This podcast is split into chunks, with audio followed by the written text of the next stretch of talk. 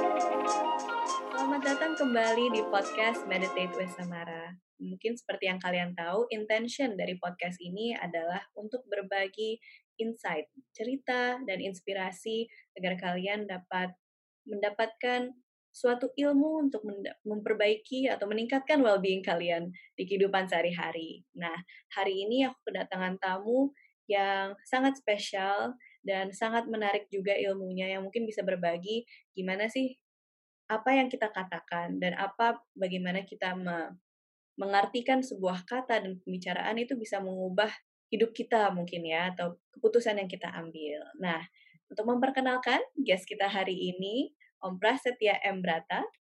Om Prasetya M. Ini adalah seorang public speaker, neurosemantics dan neurolinguistic programming atau NLP trainer dan leadership transformation coach. Nah, beliau membantu berbagai perusahaan dan institusi baik di dalam maupun luar negeri dalam pelatihan dan coaching sejak 2005. Sejak menjadi narasumber tetap di talk show mingguan Provokasi di Radio Smart FM Network dari 2008 sampai 2013, beliau dikenal publik sebagai The Indonesian Mind Provocateur dengan ciri khas yang santai, provokatif, dan mendalam.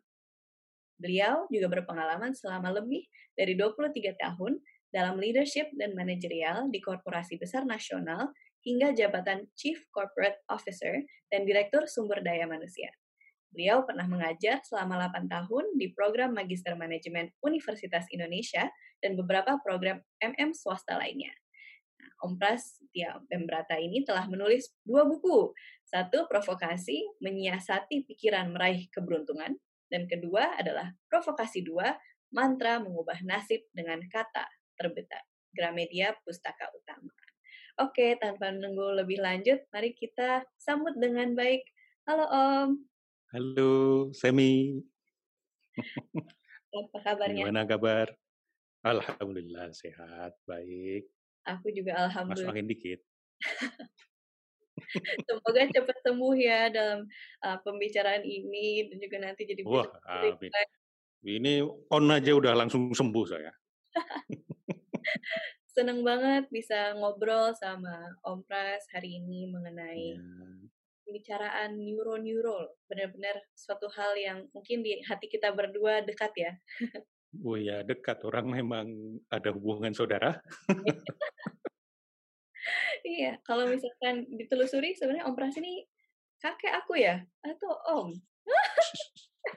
kita rahasiakan hubungan kita. Ini harusnya cucu saya, tapi ya masa masa di depan publik kita nggak jaim. Iya. Bener, bener, bener. Iya. Ada aja. Iya. Malah kan dipanggil kakak aja udah udah juga oke okay juga itu. Si muda ya Om ya. Ini kita sama-sama Nero ya.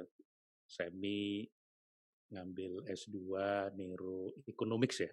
Iya, betul. Saya belajar ekonomi juga dulu S1, S2 tetapi mengambil neurolinguistic programming sejak 2006. Boleh diceritakan eh, neurolinguistic programming itu artinya apa, Om? Jadi neurolinguistic programming, neuro itu artinya macam-macam rujukannya. Ada yang mengatakan neuro itu syaraf, ada yang mengatakan neuro itu jiwa, neurologi, tempatnya kita merasa kemudian berucap dan bertindak.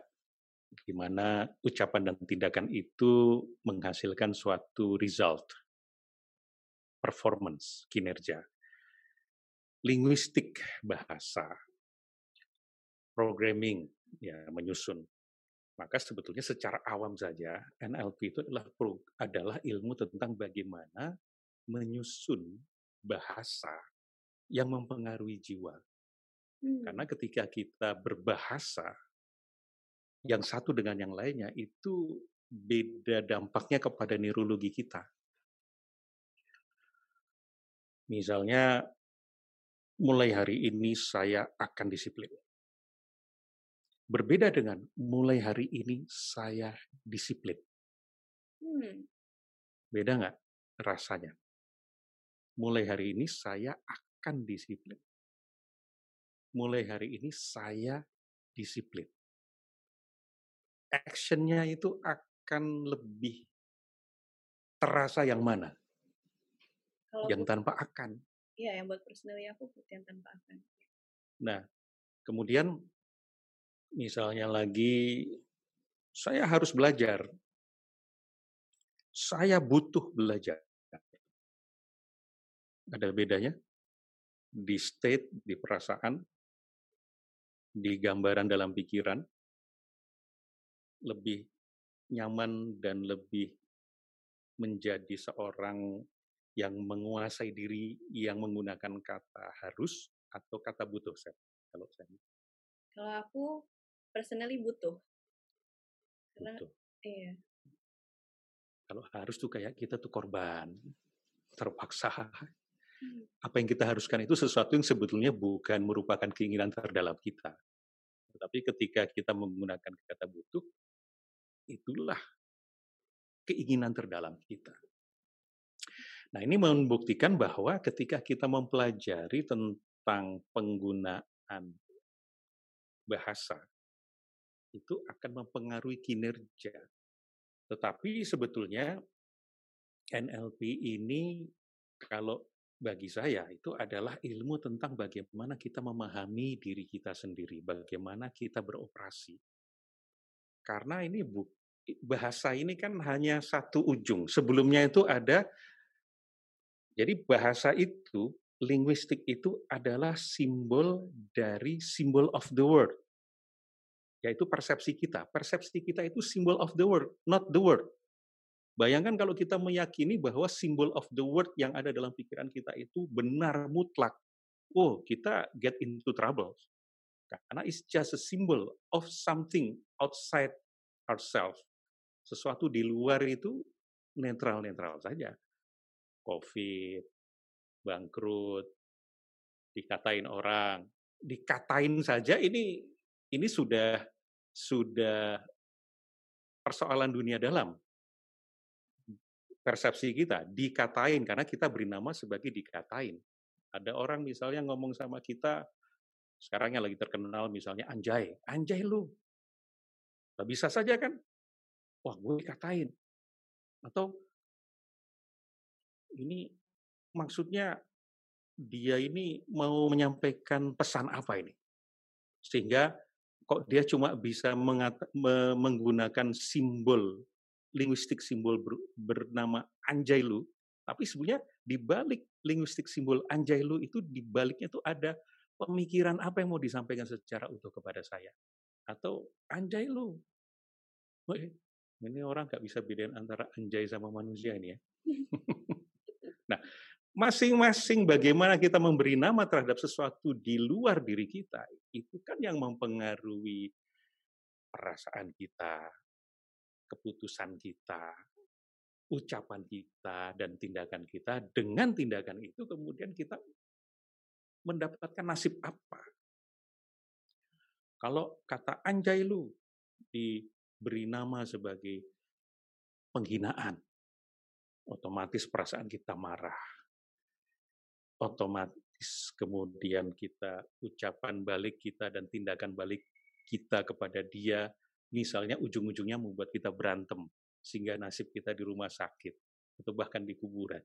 Maka nasib itu sesungguhnya adalah produk dari respon-respon kita sendiri, yang berasal dari ruang dalam diri kita sendiri. Nah, NLP, Neuro Linguistic Programming, neurosemantics. Jadi NLP itu ada ada lagi pengembangan yang disebut dengan neurosemantics. Nah, saya yang di neurosemantics. Semantik itu adalah makna. Jadi how semantics does our neurology sehingga kita mempunyai satu kinerja tertentu. Nah, ini gambaran ini gambaran bikin runyam atau gimana nih? Enggak menarik banget. Tentang apa itu NLP? dan neurosemantics. Iya, aku senang banget loh Om menjelaskan neurosemantik dan neuro NLP dengan contoh-contoh yang applicable gitu ya di zaman sekarang gitu dengan cara pembicaraan gitu. Dan aku pas lagi dengerin Om Pras juga uh, berbicara dan menjelaskan tentang neuro linguistic programming dan neurosemantics yang kebayang di pikiran aku juga kemarin aku sempat baca buku tentang stoicism. Pernah dengar Om stoicism? Jadi dia ancient Greek filosofi gitu. Terus oh, okay.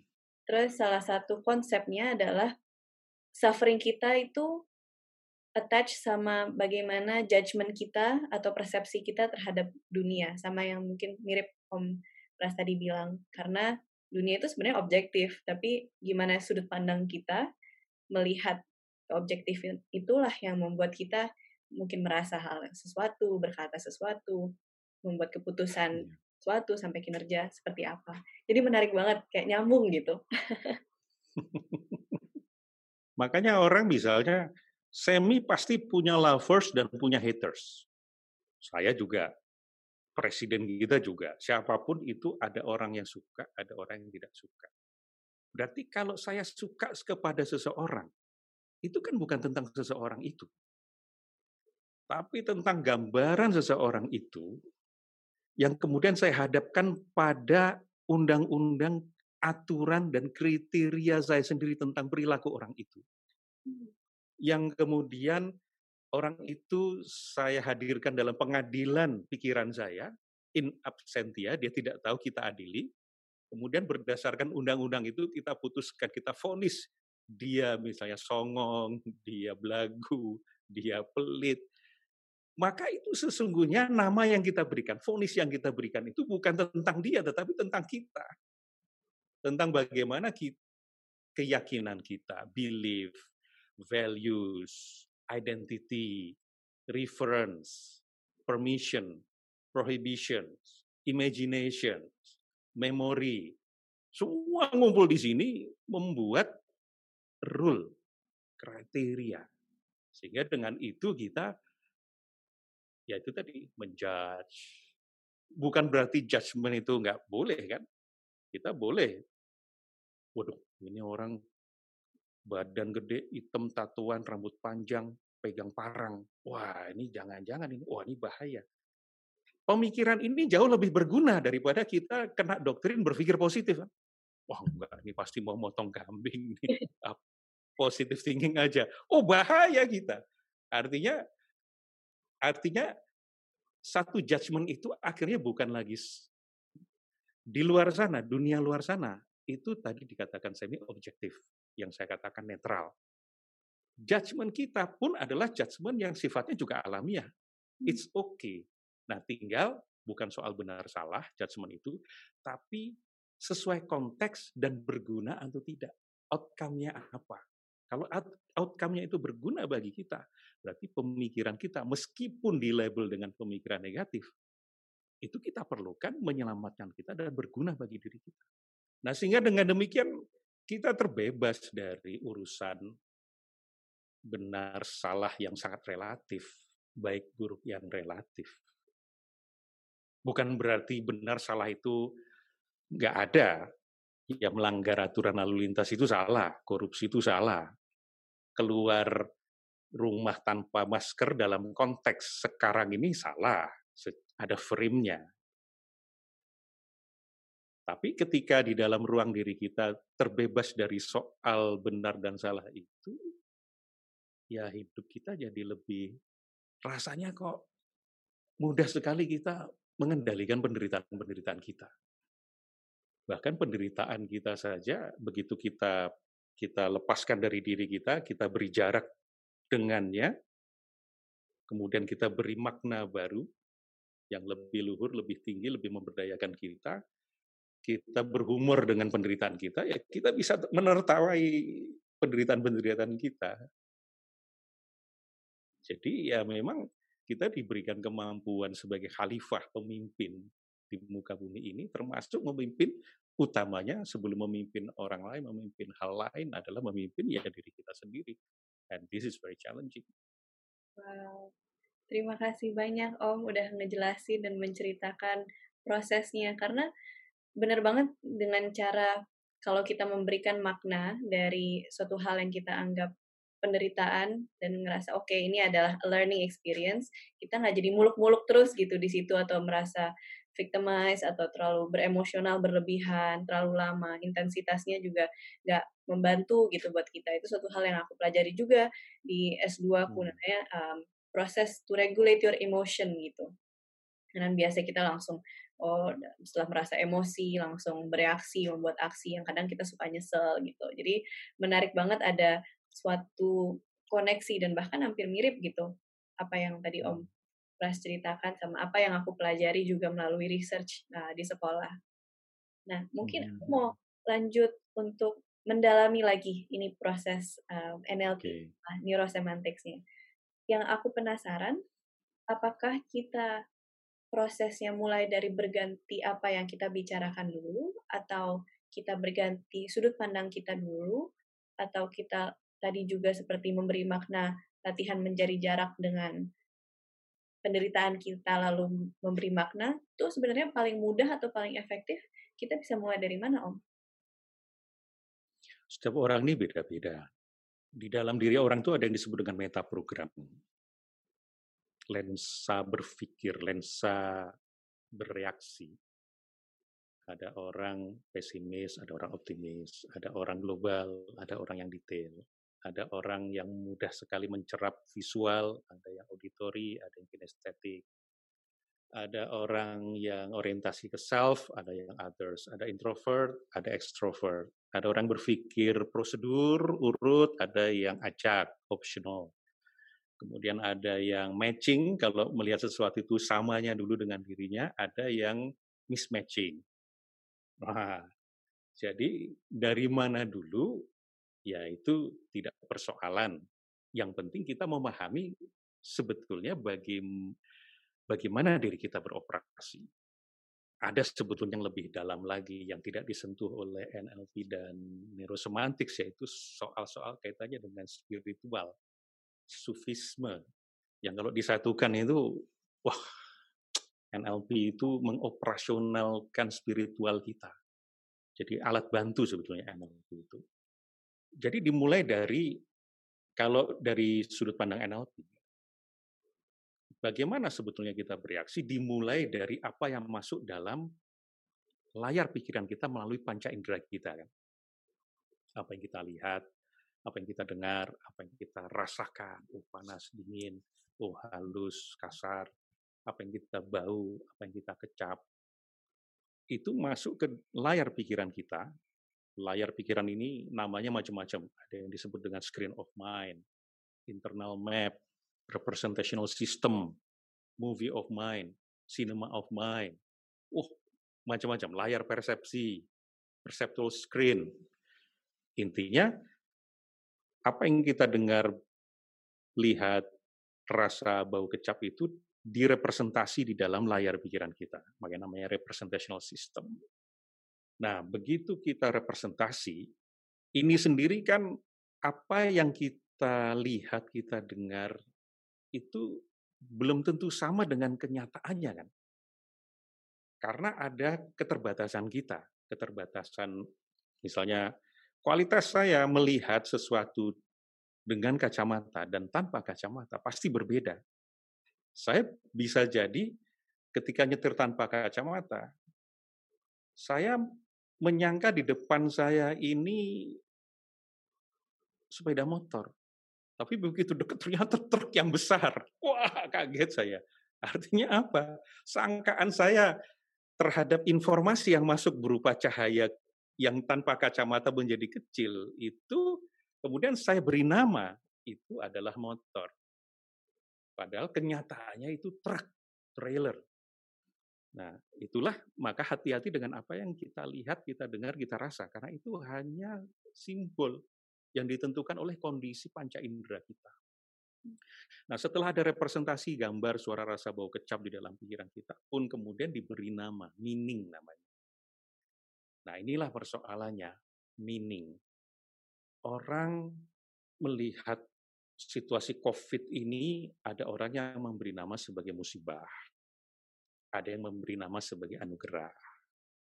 COVID-nya sama, tapi makna yang diberikan kepada setiap orang itu bisa berbeda-beda. Nah, makna ini berasal dari mana? Dari referensi yang macam-macam, pengalaman masa lalu, understanding. Ketika kita melihat laut, coba bayangkan semi. Laut, gimana rasanya memandang laut? kalau Semi? Tenang, terus grounded. Waduh. Kan ada angin sepoi-sepoi, suara dentuman. Ya, aduh enak banget. Tapi kan ada orang yang begitu melihat laut langsung gemeteran dia. Langsung nggak mau dia, trauma. Dia ternyata korban tsunami.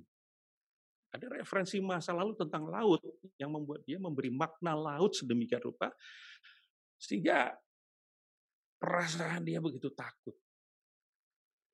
Nah, dari takut itu dari as we think itu adalah proses thinking, proses kognitif namanya. As we think we feel. Jadi feeling, emotion, emotion itu adalah feel of meaning. As we give the meaning, itulah muncul feelingnya. Kalau kata anjay tadi, diberi meaning sebagai penghinaan, otomatis kita marah. Kalau diberi meaning sebagai inkompetensi orang itu berkomunikasi, mungkin rasanya jadi kasihan. Kalau diberi meaning, anjay, uh, ada sebab, ada akibat. Jangan-jangan ada sesuatu yang kulakukan atau tidak kulakukan sehingga orang itu ngomong begitu kepadaku. Wah, ini kesempatanku untuk introspeksi. Learning. Nah, mungkin perasaannya menjadi lebih bergairah, lebih kurius. Jadi as we think, begitu kita beri meaning, meaning itulah yang kemudian memberi perasaan tertentu kepada kita dengan dengan itu mind, emotion, and body, fisiologi itu kita sebut di NLP itu sebagai state. Nah, the quality of our life itu ditentukan oleh quality of our state biar duit kita banyak, kita terkenal, followers kita berjibun. Tetapi kalau body, emotion, and mind kita itu state-nya itu state yang menggerutu, state yang nggak bahagia, ya sebetulnya quality of life kita buruk. Nah, state inilah dari state inilah kemudian kita menentukan ucapan kita dan tindakan kita. Hmm. Nggak mungkin ketika kita marah, state kita marah, ucapan dan tindakan kita tidak kongruen. Pasti kongruen. Nah, ucapan itu sendiri, linguistik itu sendiri, itu simbol dari alam pikiran kita. Makanya ketika orang menulis WK, WK, WK, WK, hahaha, ini ketawa ya, hmm. kik, kik, kik, kik, kik, Q, Q, Q, Q, Q. Ini bisa dideteksi kejiwaan orang itu. Ya masa? ya kita bisa melihat apa referensinya, apa value-nya, bagaimana dia me memiliki soal-soal yang kaitan dengan self-esteem-nya, PD-nya, kemudian visualisasi dalam pikirannya itu itu bisa kita deteksi. Nah, kemudian dari sini akan menghasilkan outcome apa. Sehingga apa pun outcome-nya sesungguhnya berasal dari proses thinking, feeling, speaking, and behaving kita. Dan ini dalam kendali kita. Ini disebut dengan power zone kalau di neurosemantics. Nah, kita bertanggung jawab terhadap power zone kita. We responsible for, for ya, our thinking, feeling, speaking, and behaving. We are not. I'm not responsible for your thinking, feeling, speaking, and behaving. Tetapi sebagai hubungan kita sebagai saudara, I responsible to. Saya dan Tante Uti, saya tidak bertanggung jawab atas kebahagiaan Tante Uti. Tante Uti tidak bertanggung jawab terhadap kebahagiaan saya. Karena yang bertanggung jawab atas kebahagiaan saya adalah diri saya sendiri. Karena ini adalah proses thinking, feeling, speaking, and behaving saya.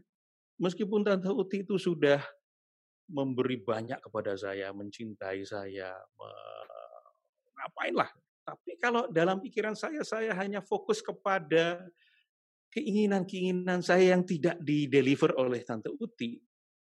Harapan-harapan saya yang belum terjadi. Bahkan saya tidak appreciate terhadap apa yang dilakukannya selama ini dan akibatnya saya merasa tidak bahagia, maka sesungguhnya ketidakbahagiaan saya itu adalah produk saya sendiri. Begitu juga dengan sebaliknya. Tetapi I responsible to listen, understand, melayani, mengayomi, menafkahi Uti sebagai istri saya. Jadi membedakan antara responsible for dan responsible to ini penting sekali membuat kehidupan kita menjadi bahagia atau tidak. Apa yang bukan dalam kendali kita, terus kita ambil sebagai tanggung jawab kita. Wah, mati sendiri kita. Mana yang dalam kendali kita, mana yang dalam fungsi kita, responsible for dan responsible to. Kalau misalnya, waduh, aku mau melakukan kebaikan ini, tapi kok aku khawatir dibilang seriak sama orang lain. Waduh, ya udahlah, nanti aja deh. Nah, keputusan nanti saja ini sesungguhnya didasari oleh kita mengambil tanggung jawabnya orang lain. Padahal mereka mau mengatakan Ria, mau mengatakan Susi, mau mengatakan Tina. Itu bukan tanggung jawab kita. Tanggung jawab kita adalah ya kalau kita yakin bahwa apa yang kita lakukan ini adalah kebaikan. Ada intention, good intention di sana. Kita yakini caranya juga sudah baik, tidak melanggar undang-undang, tidak melanggar aturan, etis. Kemudian kita lakukan saja. Nah, kalau sampai kita mendengarkan kata-kata orang lain sehingga menghalangi kita berbuat baik, maka kita sedang powerless, bukan power zone, bukan dalam power zone kita, tetapi kita powerless sehingga power kita diambil oleh pendapat orang lain, oleh orang lain, oleh situasi. Nah, neurosemantics membantu kita untuk pertama memberi nilai kepada diri kita sendiri. Bahwa ketika kita gagal, apa pun situasinya itu tidak mempengaruhi nilai kita sebagai manusia ciptaan Tuhan yang sempurna. Karena Tuhan itu maha sempurna, ciptaannya pasti sempurna untuk tujuan-tujuan yang sempurna. Mau bercerai, mau bangkrut, mau nilai kuliahnya D, diputusin, itu tidak mengecilkan harga diri kita, tidak menjatuhkan harga diri kita, karena kita adalah makhluk yang berharga. Nah, yang kedua kita punya power zone bahwa kita sudah diberikan Tuhan kemampuan berpikir, merasa, berucap dan bertindak. Itu adalah resource untuk kita menjalankan hidup, menjalan, menjalani kehidupan kita, alat untuk kita menjalani kehidupan. Nah, miliki resource ini dalam pengertian dalam kendali kita. We are leader, lead ourselves, our thinking, feeling, speaking, and behaving. Untuk tujuan-tujuan kebaikan, dan masih banyak hal-hal lain yang dipelajari dan diajarkan oleh NLP dan Semantics. Wow. Ini baru kaitan dengan diri sendiri loh, belum nanti komunikasi dengan orang lain. Wow, makasih Om. Aku pas lagi dengerin, aku banyak banget kayak momen-momen yang kayak ini shift yang perspektif harus aku pelajari dengan banyak sekali trial dan error dalam kehidupan aku so far. Kayak, oh ya, self esteem kita atau value kita tidak tergantung dengan sikap orang lain atau juga the power zone. Kalau kita itu bisa mengkontrol apa yang kita kontrol dan janganlah terlalu bersedih sama hal atau bahkan terlalu diefek sama hal yang di luar kontrol kita seperti orang lain gitu. Itu suatu shift dalam persepsi yang mungkin kecil tapi meaningful banget gitu karena setelah benar-benar memahami itu quality of life kita juga bisa menjadi lebih baik daripada sebelumnya. Dan aku suka banget Kompras tadi juga bercerita tentang state kita bahwa pikiran kita dan cara kita bikin meaning dari persepsi kita di luar itu yang membuat feeling karena itu ada juga sama bicaraannya kayak di yoga filosofi dan juga di hmm. research neuro yang aku kerjain waktu itu tentang emotion dan, dan baca banyak banget riset tentang itu emang feelings kita karena apa yang kita pikirkan lalu dia juga stuck di bagian tubuh yang kadang dengan yoga atau dengan cara yang lain baru bisa mulai dirilis gitu karena udah emosi bertahun-tahun. Jadi itu kayak semuanya menyatu, sangat seru. Dan kaitannya dengan pertanyaan awal Semi dari mana sih? Ya dari mana saja. Karena nanti ketika kita memahami keutuhan holistik manusia, ya dari mana saja kita tahu itu ada di mana, di subsistem mana. Nanti kita jadi tahu ini akan mempengaruhi apa. orang juga emosi kan bukan hanya dari pikiran, kadang-kadang dari dari fisik ya. Kalau cewek itu kan ada satu masa setiap bulan ada ada entah apa sebabnya uring-uringan gitu PMS. Nah, kalau dirasionalisasikan, lu tuh kenapa sih marah-marah mulu? Nggak tahu, gue juga nggak tahu. Yeah. Atau kemudian kita sakit gigi, terus mau memberi meaning yang kayak tadi, kadang-kadang juga gagal juga memberi meaning karena kita sedang secara fisik itu sedang ada masalah. Bukan ada masalah, sebetulnya masalahnya itu bukan pada emosi, bukan pada body, itu karena ini hanya simptom kan. Emosi itu kan simptom saja. Makanya tujuan kita bukan supaya kita tidak marah. Tetapi ketika kita marah, kita bisa menguasai marah dan deal with the marah, the, the anger. Karena di balik emosi itu ada pesan-pesan untuk kita, good intention. Kenapa kamu marah?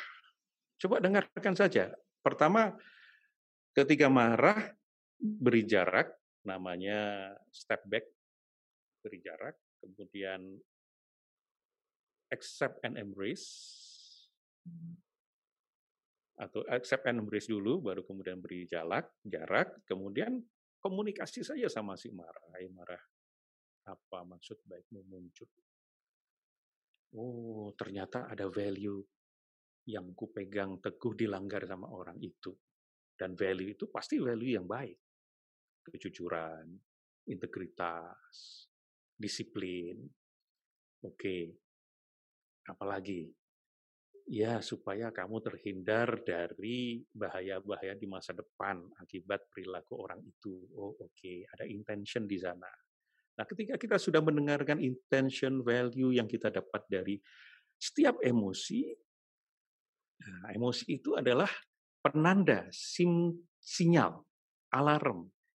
Dia kemudian setelah kita terima, otomatis dia akan sudah tidak berteriak lagi. Kayak jam alarm itu. Selama kita tidak terima alarmnya, dia akan terus bunyi. Maksudnya, Mbak, maksudnya apa? Bangun dong. Tapi kita nggak bangun-bangun. Kita cuekin, ya dia akan terus. Nah, begitulah dengan emosi kita. Selama tidak kita accept, embrace, dan listen, maka dia dan kita tidak tahu apa maksudnya. Dia akan terus bunyi yang karena kita tidak memahami tentang emosi, kita tekan dia, kasih bantal supaya dia nggak bunyi. Padahal sebetulnya dia memberitahu sesuatu masalah kepada kita. Nah banyak orang kemudian karena tidak paham apa masalahnya, yang dia anggap masalah itu adalah emosinya, maka bagaimana supaya emosi itu hilang? Maka dia lari kepada dugem, pada narkoba, minum-minum. Itu semua sebetulnya hanya menghilangkan simptom aduh gue pusing nih, gue stres nih. Itu hanya simptom. Dia tidak mencari akar masalah. Apa akar masalahnya? Frame of mind, meaning, belief, value, intention, rule yang problematik. Nah, dia tidak tidak tidak bereskan di sana. Ya makanya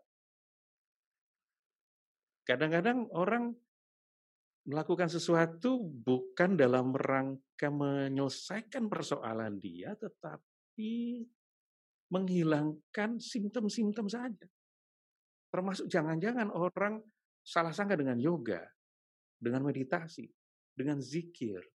Sehingga dia pengen menyelesaikan masalah hanya dengan itunya saja. Wah, gue tenang.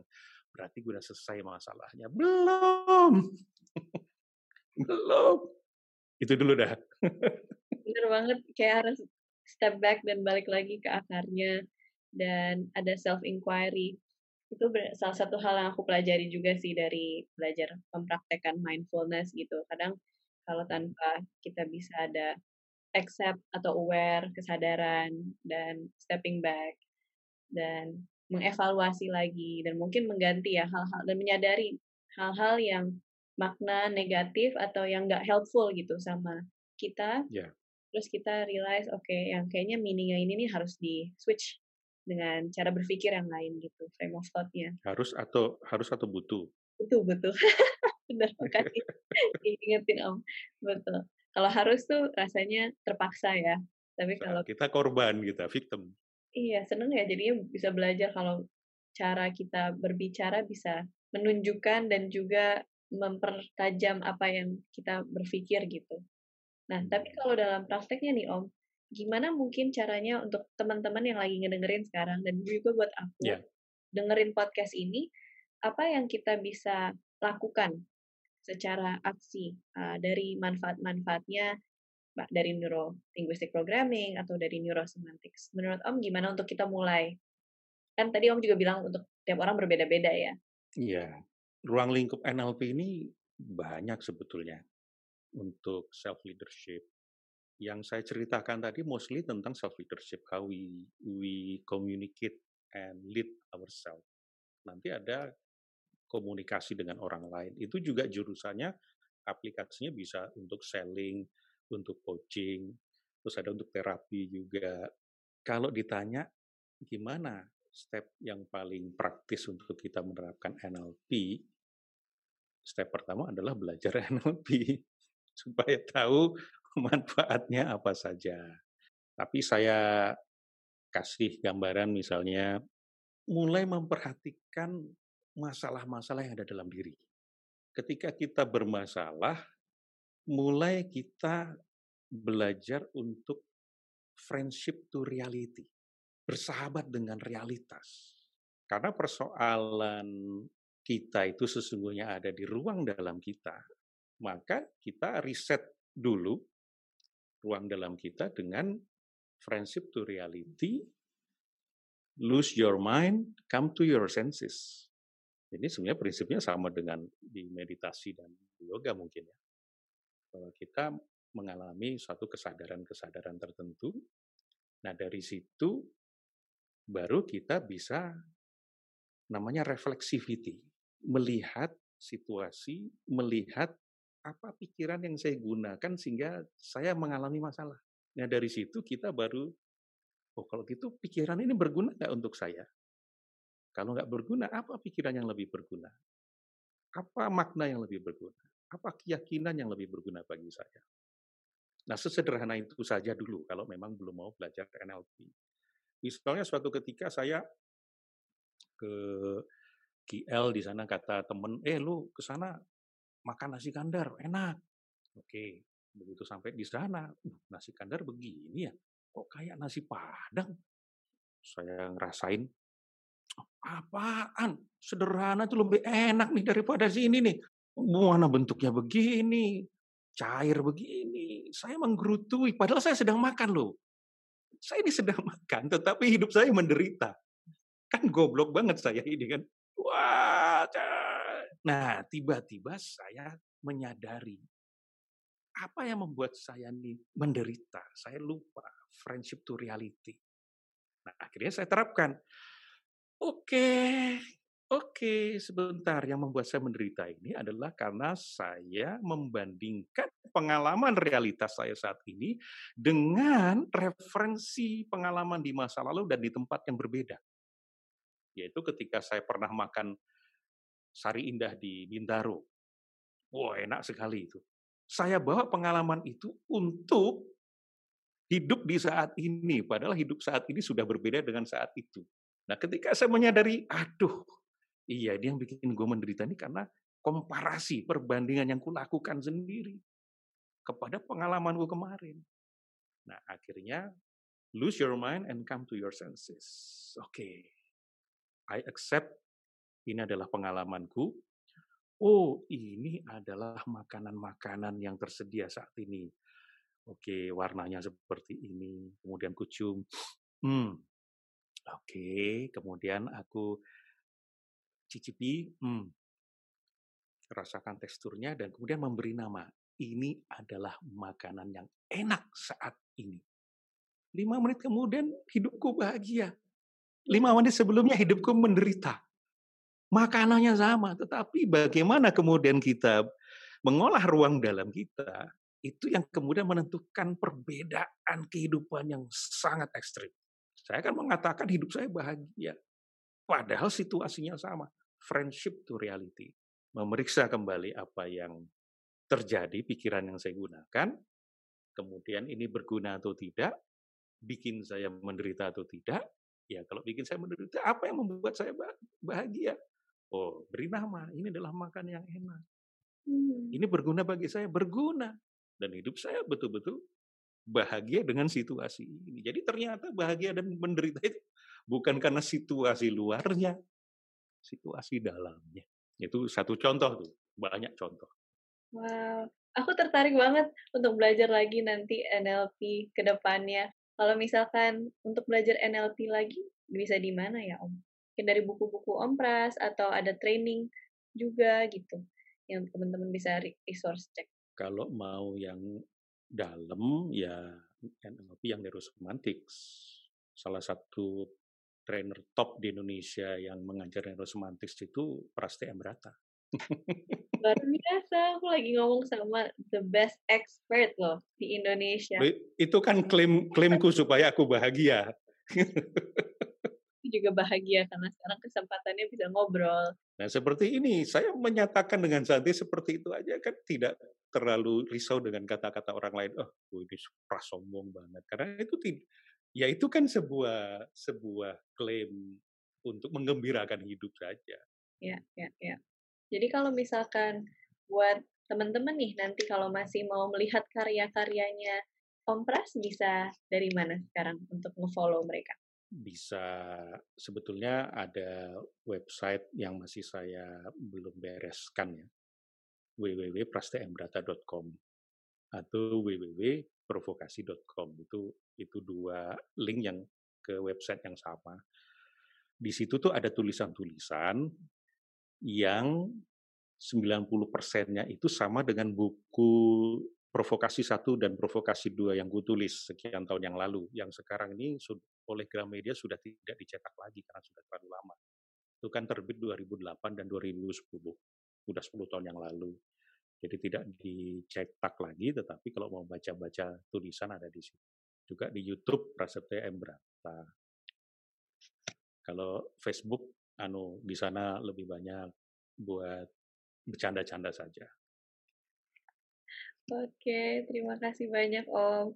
Aku benar-benar bahagia banget session ngobrol kita hari ini karena aku jadi ngerasa lebih tahu juga apa yang Om Pras lakukan, jadi ngerasa lebih dekat dan banyak banget wisdom dan ilmu-ilmu yang bisa mulai diterapkan gitu. Karena dari sebuah pembicaraan ini, rasanya banyak banget inspirasi yang bisa dilakukan untuk hal-hal yang terkecil dalam hidup kita kayak makan aja itu kan satu hal yang kecil dan mungkin kita bisa latihan dari situ dulu baru nanti hmm. bisa membantu kualitas hidup kita dengan keputusan-keputusan yang lebih besar dan apalagi kalau kita belajar NLP lebih lanjut ya jadi bisa lebih siap gitu menghadapi keseharian kita dengan ketenangan atau dengan quality of life yang lebih baik.